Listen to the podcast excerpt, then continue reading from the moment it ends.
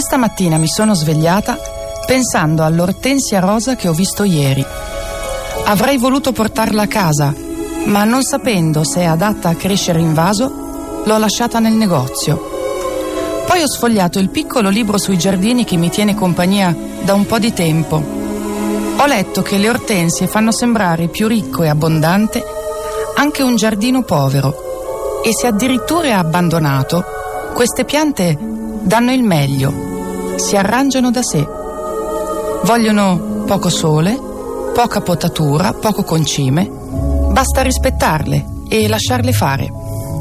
Poi ho pensato a un altro libro in cui una donna dice che quando tagli le erbacce con un trattore, loro si attaccano alle ruote e spargono i semi per riprodursi anche mentre vengono tagliate un modo come un altro di arrangiarsi da sé e prendere quello che viene, traendone il massimo possibile.